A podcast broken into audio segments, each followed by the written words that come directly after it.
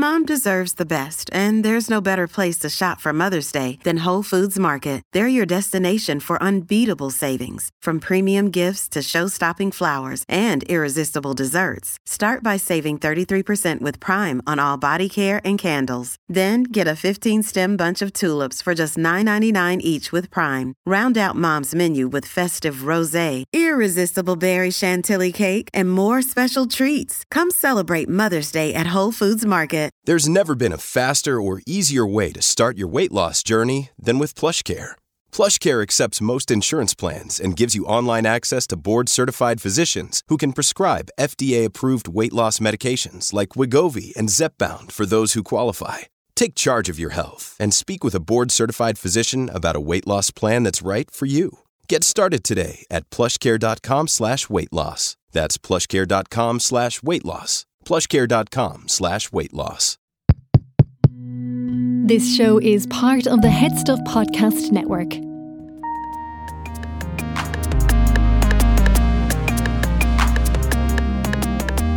Hello and welcome to another episode of Basically. I am your host, Stephanie Preissner, and just a heads up, this episode has some pretty graphic descriptions in it, so take care if you're listening with little ones around. I've had a lot of requests for an explanation on what is happening with Roe v. Wade and abortion access in the States, and I've covered some of that um, and covered our own situation here in Ireland. One of the things that fascinates me is that uh, some places in the States still have more access to abortion even after the overturning of Roe v. Wade than we do in Ireland. But places like Alabama, Alabama became the first state in decades to make abortion a crime in almost every case. Doctors who perform an abortion can face 99 years in prison. More and more US states are introducing laws that severely restrict abortions. Mississippi, Ohio, Georgia, they've already passed bills banning abortions once a fetal heartbeat has been detected.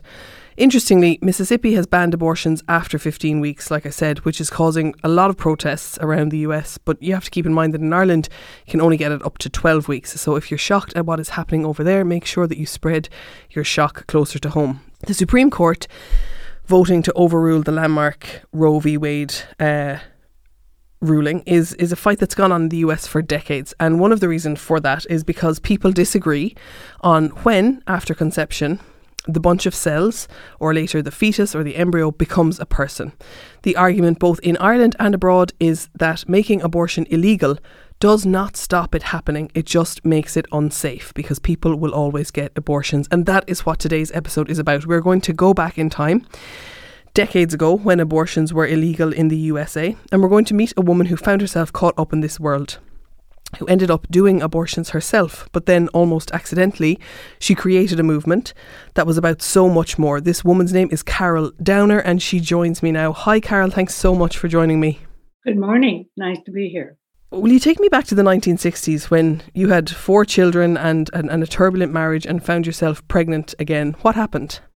Um, if I'm understanding your question, um, well, first of all, I had six children. Oh, six. Okay. yeah, um, uh, which the younger two will be glad I mentioned them. Um, that um, I was listening to my, um, not my radio, but a radio at my workplace. I had a temp job at that time uh, as a typist clerk. And there was a meeting of the National Organization for Women.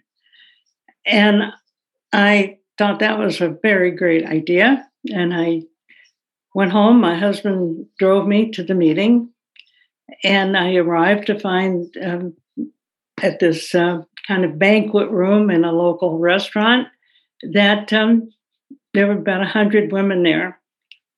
Uh, but of them, only three uh, was interested in the abortion committee, which was the only one that I, as a housewife, really took much of an interest in at all. The rest were to deal with career women. Was this before you had had your own experience? No, I had had an illegal abortion about five years previously to that. And I, um, you know, knew just exactly uh, what an outrage it was and and and not you know and how all I had to go through for it and what it meant to um, me and to women in general. Uh, so I was, you know, highly tuned into it. And I think that that was my question. So at that time, when you had the abortion, you had four kids. Was I was I correct in that? And then I had four children at that time. And how did you find someone? How did you find access to it when when it was illegal? At that point, um, I just started asking all my friends, all my acquaintances, and uh, at my work, uh, there were uh, a number of uh, black women there that um, worked in the typing pool with me, and one of them uh, gave me a, a, phone number to call. And I called the uh, number and found someone that I made an appointment with, and my husband drove me to the appointment. And I mean, not he had offered to stay in the marriage, uh, but he recognized that my what my decision was. Mm-hmm.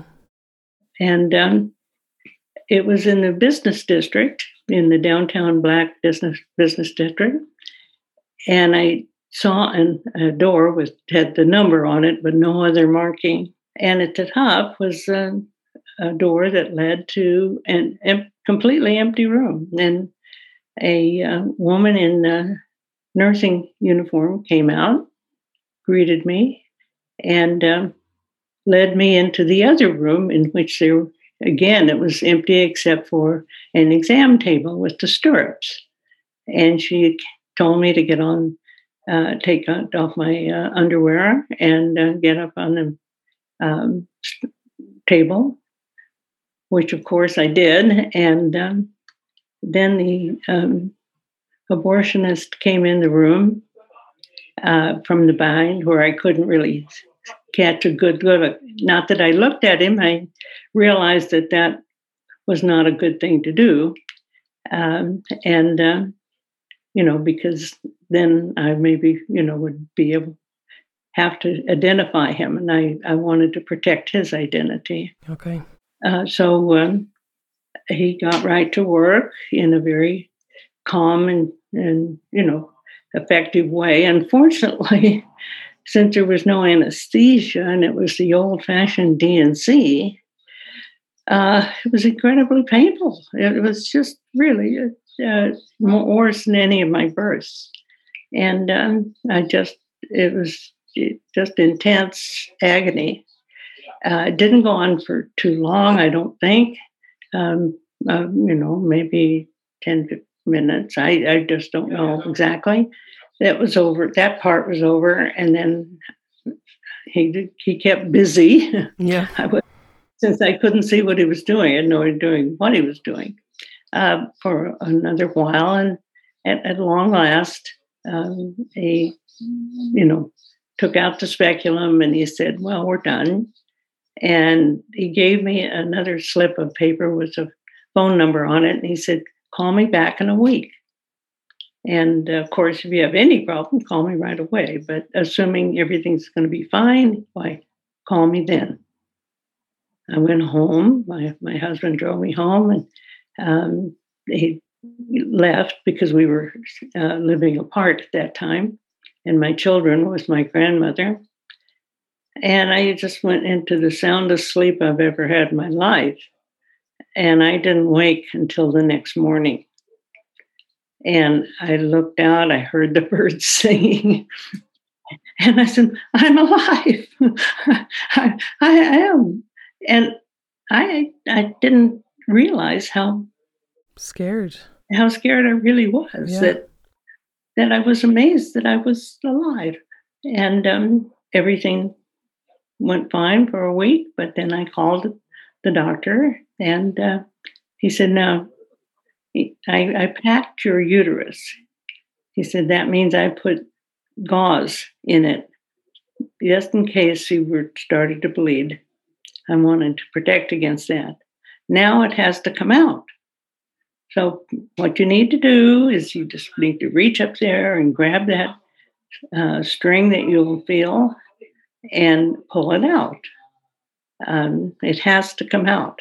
Then, so then I proceeded to do that. I got into the tub and lay back and uh, felt for this string, started to pull it out, and my God, it was just like pulling a knife out.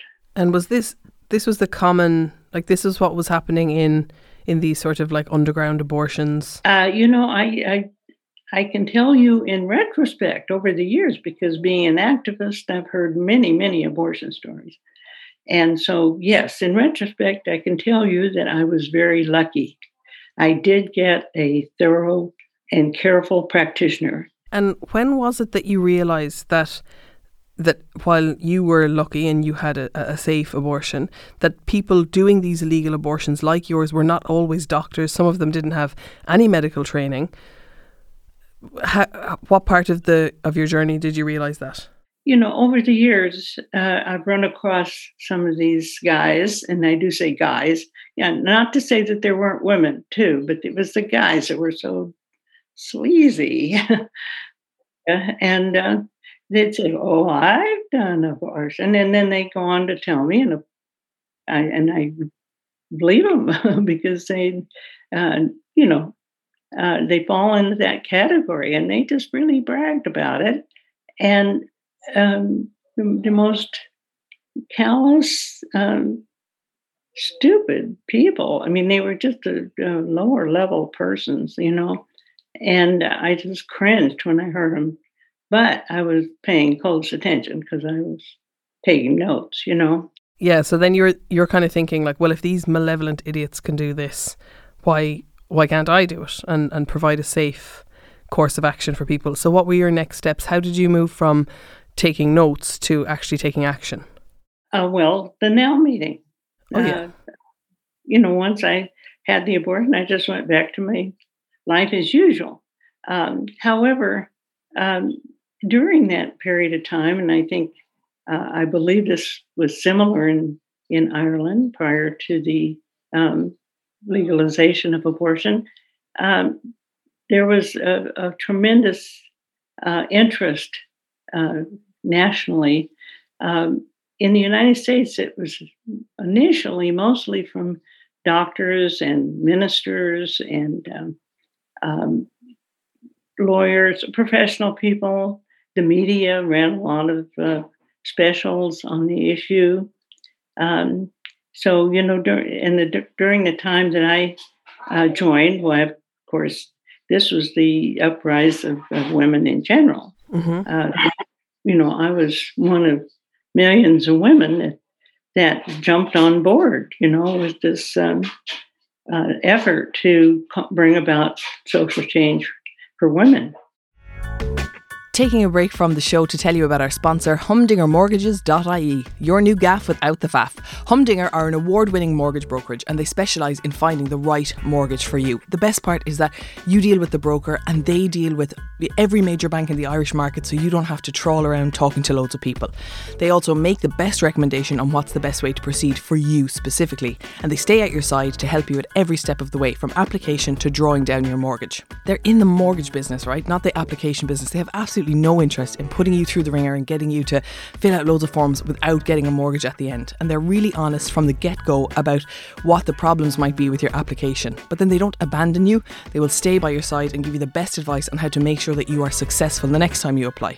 They specialise in helping first time buyers, people looking to trade up, and people like me who are looking to save ourselves some money by switching our mortgage for a better rate. And like for me, I'm going to switch my mortgage. I'm working with Humdinger because like a reduction of even 0.5% on my mortgage rate can save me like 30 grand in interest over the whole term of my mortgage. Mortgages are the biggest financial decision you are ever going to make, so take advantage of speaking to experts and go to humdingermortgages.ie to begin your journey. So while I have you, I'm going to take the opportunity to um, take you hostage for a minute and tell you about the merchandise that we are selling. We have notebooks and pens, which are branded with the basically branding, and you should buy them. You should buy them because it's a lovely notebook. Who doesn't need a notebook? If you are a Headstuff podcast member, if you buy the notebook, you get the pen for free. It supports me, it supports the podcast, it supports the producers, the people who work on the show, and means that we can continue to make these podcasts and give them to you for free if you want to become a Headstuff podcast member, if you get a lot from the podcast and you think, God, I'd like to support Stephanie and the podcast, you can become a Headstuff podcast member for five euro plus VAT. Uh, or you can give more if you want to. Go to headstuffpodcast.com and you can click register there and you pick a podcast. You can pick up to three podcasts. If you pick three podcasts, what happens there is that the five euro that you're giving gets split between the three podcasts that you're supporting. Or you can pick just one podcast. Say you pick my podcast, then you'll get my bonus material for free and all of the bonus material for all of the other podcasts on the network. So it's a really, really good deal. Five euro, all of these special podcasts. So if you want to do that, do it. I'll be very, very grateful. The people who are in the community, the Head Stuff podcast members, are my favourite people. They support the podcast. They mean that you can listen to this podcast for free. It's five euro a month. I'm going to stop talking now, but I really appreciate your support. Thank you. Oh, and also, if you cannot afford to support the podcast, but you want to support the podcast, you can also give us a five star review on iTunes or wherever you get your podcast. Leave us a good review or share the podcast with two other people. That's it. Just send the podcast to two other people who will listen to it, who you think will benefit from it. That helps to get our listeners up, which helps us get sponsorship. It's all how it works. And uh, yeah, I'd be really grateful if you do that too. Bye. And so, how did you move then from being someone who was watching all of this and being an activist to actually taking action and learning the procedure of of of of, of doing an abortion? Well, I as part of my um, activities, uh, one of the things that I did was to um, mount a demonstration to support a local uh, illegal abortionist that was uh, had been arrested and was facing trial. And as I was, as they say, I was on the NEL committee, mm-hmm. and um, I organized for, for, us at that time uh, a, a, large demonstration, which was 500 people uh, at the Hancock Park. That, you know, brought me in touch with this illegal abortionist. Uh, one of my co-committee members, Mary Petrinovich, uh, was uh, connected with him to the extent that she brought students from that were you know needing an abortion from the campus. Uh, her husband was a professor at the University of Riverside, so I, I went over to this clinic, this storefront clinic, which was openly operating at that time, even though he was under you know indictment. Mm-hmm. Uh, and um, basically hung around because that's in that terms of the times it was a very kind of laid back time and people were kind of cool with things and you know we uh, didn't uh, want to look like this was uh, you know anything unusual. Yeah. And uh, as a consequence um, mary and other people because i was not the only person that kind of was gravitating to support this clinic. Uh, sometimes, you know, through picketing outside to support him, things like that. Mary pointed out to me because we were observing this procedure and it was quick and it was effective. Uh, the women, you know, did well. Um, and he used this device. He, far from trying to be shy about this, he was um, trying to make it into a cause celeb. What was the device? What, or how did it work? Instead of the D&C, which are these about 12 inch metal um, rods that they put, uh, you know, instruments that they put into the uh, uterus to scrape out the insides, which, you know, have a, a kind of a spoon like knife edge. Mm-hmm. He had just this flexible cannula you know, imagine one about half a Guinness big. And then it was attached to a 50 cc syringe. He operated this, he, he made suction by pulling out the syringe. He, he disengages and goes over and empties out the contents of that into a, a bowl. And then he, he, he reattaches and, and does this oh, three or four more times until he has um, extracted all of the contents of the uterus. And this is a, very effective for early abortion. It's suitable up, you know, through those first three months. So you're watching uh, him, and he's you're basically an abortion apprentice now, and then you see that this is a safe and simple, uh, safe and simple procedure in the sense that he's not just telling you that it is, but you see the women are doing well and you've seen enough of them. Is is that at the point where you think like, I want to recruit other women to do this? Well, you know, he first of all remember that we were defending him. He was the male savior, right? And that kind of grated against us. And he was typical male chauvinist pig. What can I say? He, he was he definitely um, enjoyed his position uh, of their being grateful to him and so forth. And um, Mary said, Carol, we can do this. It's not that hard. And then we, you know, yes, we would get arrested. We figured we would. But then we would go to trial and that would break the dam and get abortion um, made legal throughout the country. Now, I should say that it was already legal in California, just as you pointed out uh, in your remarks. Things were different in each state. Mm-hmm. And in California, they had passed a law, uh, they called it Therapeutic Abortion Act, in which in the first um, trimester, um, if you did this, or actually through the second too, if you did this procedure in an, a what they call an accredited hospital, had to meet certain requirements by a doctor, uh, it was legal. But doctors didn't want to touch it with a 10 foot pole. I mean, let's get over this idea that doctors are all just rushing in there to help us on this problem. Uh, some doctors are, and they are just the most wonderful human beings you can meet. But the majority of doctors don't want to get their hands dirty and they don't want to have anything to do with it. So abortion was still highly difficult to get in California. Uh, I think maybe 30 a month, excuse me, 30 a week were being performed down at our large central hospital on indigent women uh, mainly mainly to learn the procedure, you know, mm-hmm.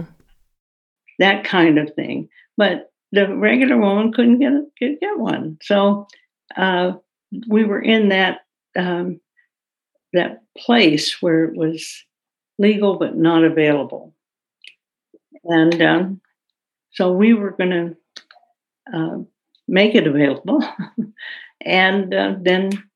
Uh, right at that time in history, uh, you know, these trials that with victories and so forth was a way that people were making a lot of social changes.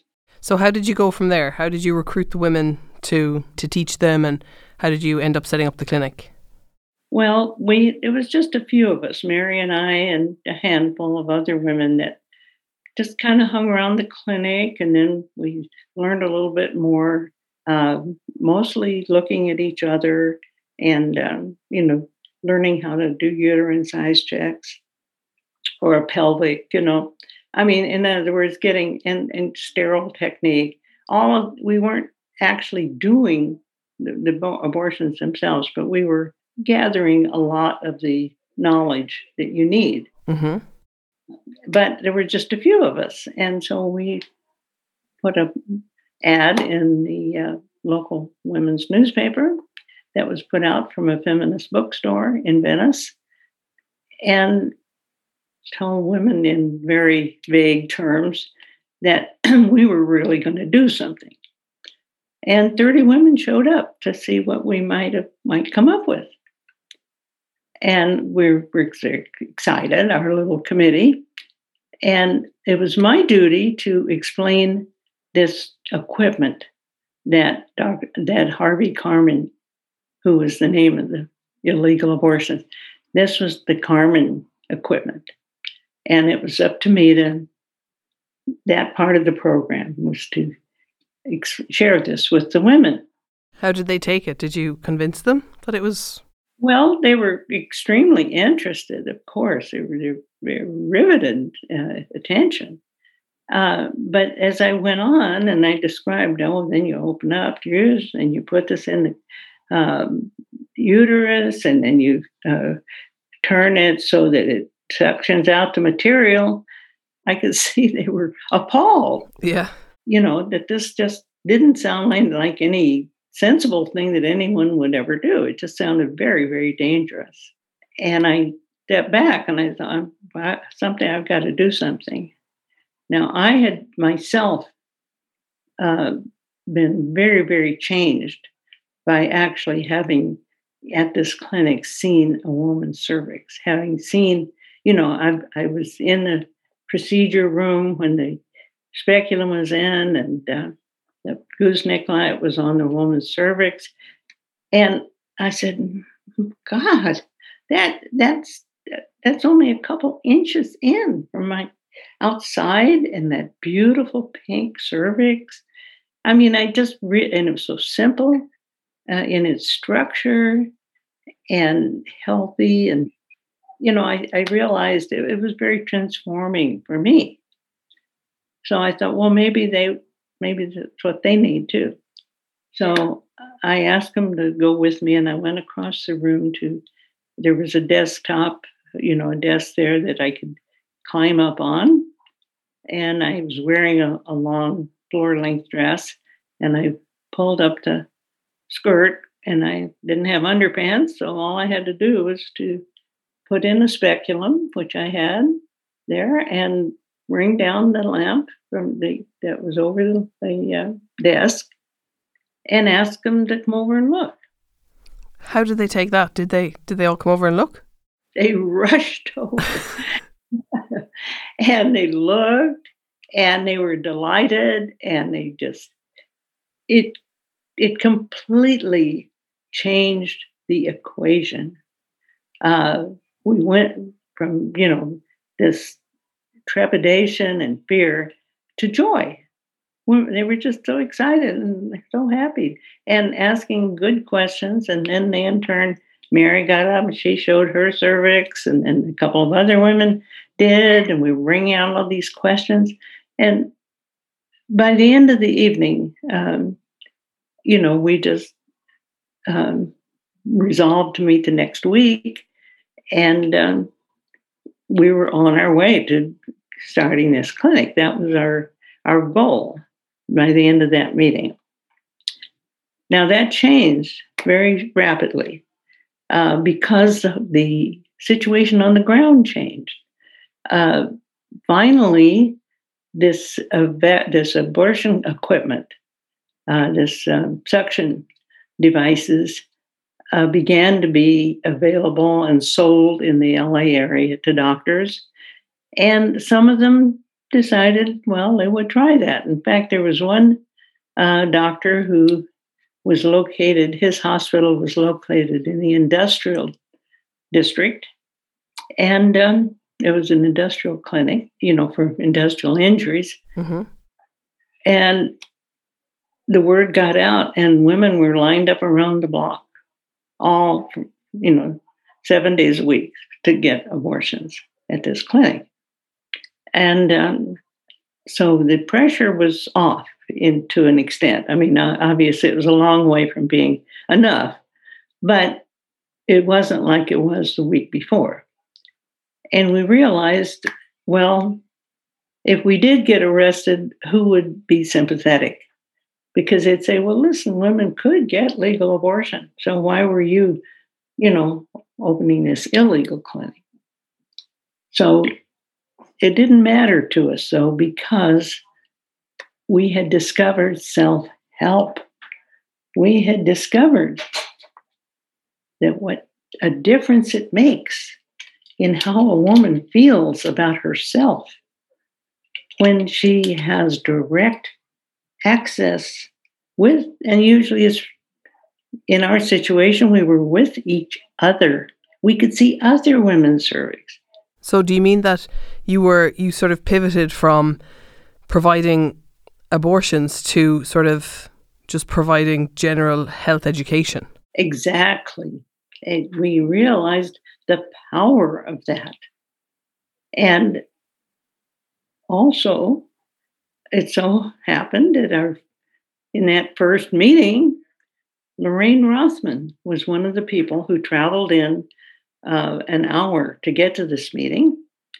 And Lorraine's husband was all like Mary. Her husband was a professor at the University of California at Rivers at um, um, Fullerton, and she was his lab assistant. She was in. She was very um, gifted person. And Lorraine saw this device, what we had, and of course, like the rest of us, she was thrilled with it. But she saw a possibility that we didn't see. What was that? Yeah, she saw the possibility of creating a whole new device. And she came with a prototype of it the very next week. And she called this, well, we eventually called it, we didn't name it that night, but we eventually called it the Del-Em. And we have used this now over 50 years with great success. It's and it is um, possible for minimally trained women. I mean, obviously, there are certain basic skills we need to learn. We can, as a team, extract our menstrual periods, or in the case where we're pregnant, we can have an abortion. So in 1971, then you set up the Women's Health Clinic in Los Angeles. And this sort of was it a crossbreed of sort of health education that was happening there and abortions, or what was happening in the? Did people know that abortions were happening, or what was it like? Well, you know, I kind of, I'll be honest, when you say health education, although that, of course, is what it is, uh, nevertheless, the word has become associated to me with some authority up in the there telling me about my body. Right, okay. And this isn't anything like that. It was like self exploration and empowerment and much more than just stuffy old education. Exactly. It was self uh, self education on steroids, yeah. so to speak. and you know, because for one thing, we found that the whole profession of gynecology uh, is, you know, stuff we can do ourselves. I mean, obviously, we can't do surgeries, and we're not going to, and we're not going to prescribe drugs to ourselves. Um, but in all the realms of self maintenance and home remedies and um, prevention uh, and sexuality, you know, or masturbation, uh, you know, what, what, the whole range of um, possessing this wonderful, uh, you know, equipment that we have, and um, and stop thinking of it as um, our vulnerability, which at this moment it is, of course. Uh, it is the way in which uh, we're kept, you know, subjected uh, by a male dominated society. But if we take command and we understand, then, you know, it's a revolution, but it's a revolution of a whole different type. It's, it's, it, it just simply um, shifts the balance of power completely. completely. and so this was happening in the clinic this was happening in 1971, and um, I know that the, the, the, the, police raided the clinic in 1972. Um, but can you tell us about what was happening when they raided or how, how all that came about? Exactly. They did not let this go on uh, indefinitely. um, uh, although the, the, we, we held weekly uh, self help clinics where women came and uh, we, you know, did self examination, um, little did we know that there was a one of the women was a, a plant. Oh wow! Um, a spy. Uh, of course, they didn't have any women that worked in the uh, their department except some lowly secretaries. So they had to have her their secretary come, and she, of course, she didn't have any other, you know, anything special against us. And anyway, she um, reported on us, and that was the basis for arrest and raiding the clinics, uh, which at this point were self help clinics. I want to be clear about that. Yes. And um, I and Corinne, uh, Colleen Wilson um, were uh, arrested, taken to jail, got out on bail, and um, Colleen um, put, did a plea bargaining because she was soon to take her test to be certified as a teacher. She, and I was uh, the one that was observed putting yogurt into a woman's uh, vagina in a self help presentation that we did. And um, so I stood trial. It was a couple weeks trial, and it attached, uh, attracted national attention. And um, I won.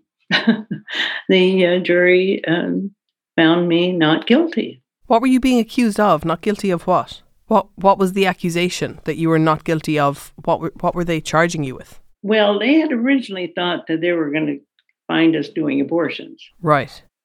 But we weren't, um, and and they couldn't go that route. So they charged me with practicing medicine without a license, which was much less. It was six months in jail and or a thousand dollar fine.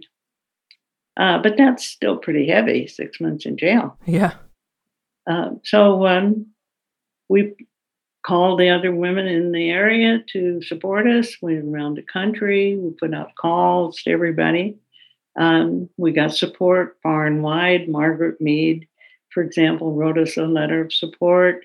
Uh, she said that the menstrual extraction kit was the most important invention for women of the century. And, you know, so we we just went in and viewed it as an opportunity, actually, uh, to get our word out. And that's in that's what it did, in fact. It got it out so effectively that that enabled us to get around the country, um, you know, spreading this to uh, NOW chapters and women's groups at the colleges and you know political left groups you know an assortment of people in every community. And now like nearly 50 years later into podcasts um, when I've heard you speaking before, before Roe v. Wade was overturned, it seemed like, wow, this, you know, like you could see the steps of progress at every point that you you know, at every at, at, every junction that you met, and now it just seems like, wow, is this just a cycle? Like, do we need to go back? Does there need to be another clinic? Like, uh, do we need? I don't know that education is such a. I mean, I think actually still, no, you're right. You know, education is still a, a barrier for women because I think a lot of women don't have education about their bodies or how they work. It's not something that's taught overtly. Um, but just this idea that these illegal underground abortions from you know people who are not qualified that might be quite dangerous are going to proliferate again just feels really really backwards it, well of course we're going backwards but um, the state is going forward in their plan and we we have to realize that we're pawns in this larger plan. And that, I think, is one thing that really, really distinguishes what the work that we're doing from the other very, very valuable things that are being done. I'm not making mm-hmm. invidious comparisons. I'm just pointing out that I have heard so many people say, How could they take away our rights? I think they need to ask themselves, did we have did we have rights in the first place? That could be taken away like this? Doesn't this give a little clue for people to think a minute and realize that, hey, what interests are being served here besides these crazy, you know, uh, reactionaries that are outside picketing in front of our clinics? These, these are these are people who have hold no sway in society. They have no respect to of the general community. Um, there, are some of them, you know, just sincere people that have become very uh, become zealots, uh, but they don't. They're not what's causing this. It is a much bigger picture, and we have to acknowledge this and not just as we did 50 years, just rest on our laurels. You know, our clinic, I mean, we never ceased teaching women, we never ceased giving out speculums. We still do self help. I was in Ireland um, a few years ago for my granddaughter's wedding, and um, in Dublin, uh, Corinne Loperfido and I did self exam. Women there loved it, just like any place else in the world. Um, and um, we, we have to start reading the newspapers and thinking about this how we fit into their master plan. There being like patriarchy or there being patriarchy, capitalism, um, you know, um, what you, a lot of names you want to give it. Yeah. And it's not that hard. I mean, I, to change that equation. I mean, at least on the individual level. I mean, it's very, very, very difficult on the societal level because they hold the means to keep us uh, our nose to the grindstone and uh, you know completely uh, like especially in this pandemic i mean who has time with if they have children to even um, think about such things as going to a self-help group? I mean you know never mind uh, the inability to gather in, in intimate groups but also uh, just the, the sheer time.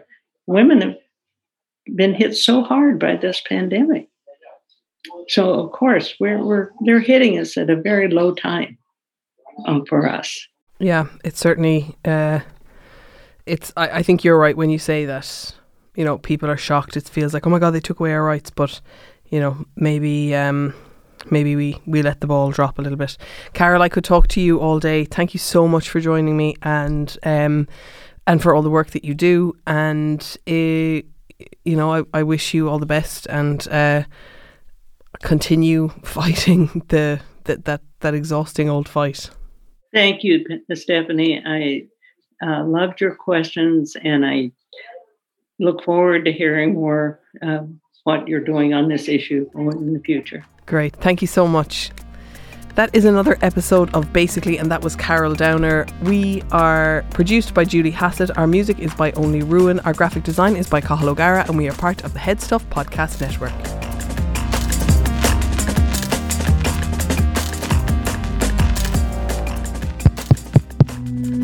This show is part of the Head Stuff Podcast Network, a hub for the creative and the curious. Shows are produced in association with Headstuff and the Podcast Studios Dublin. Find out more or become a member at headstuffpodcasts.com.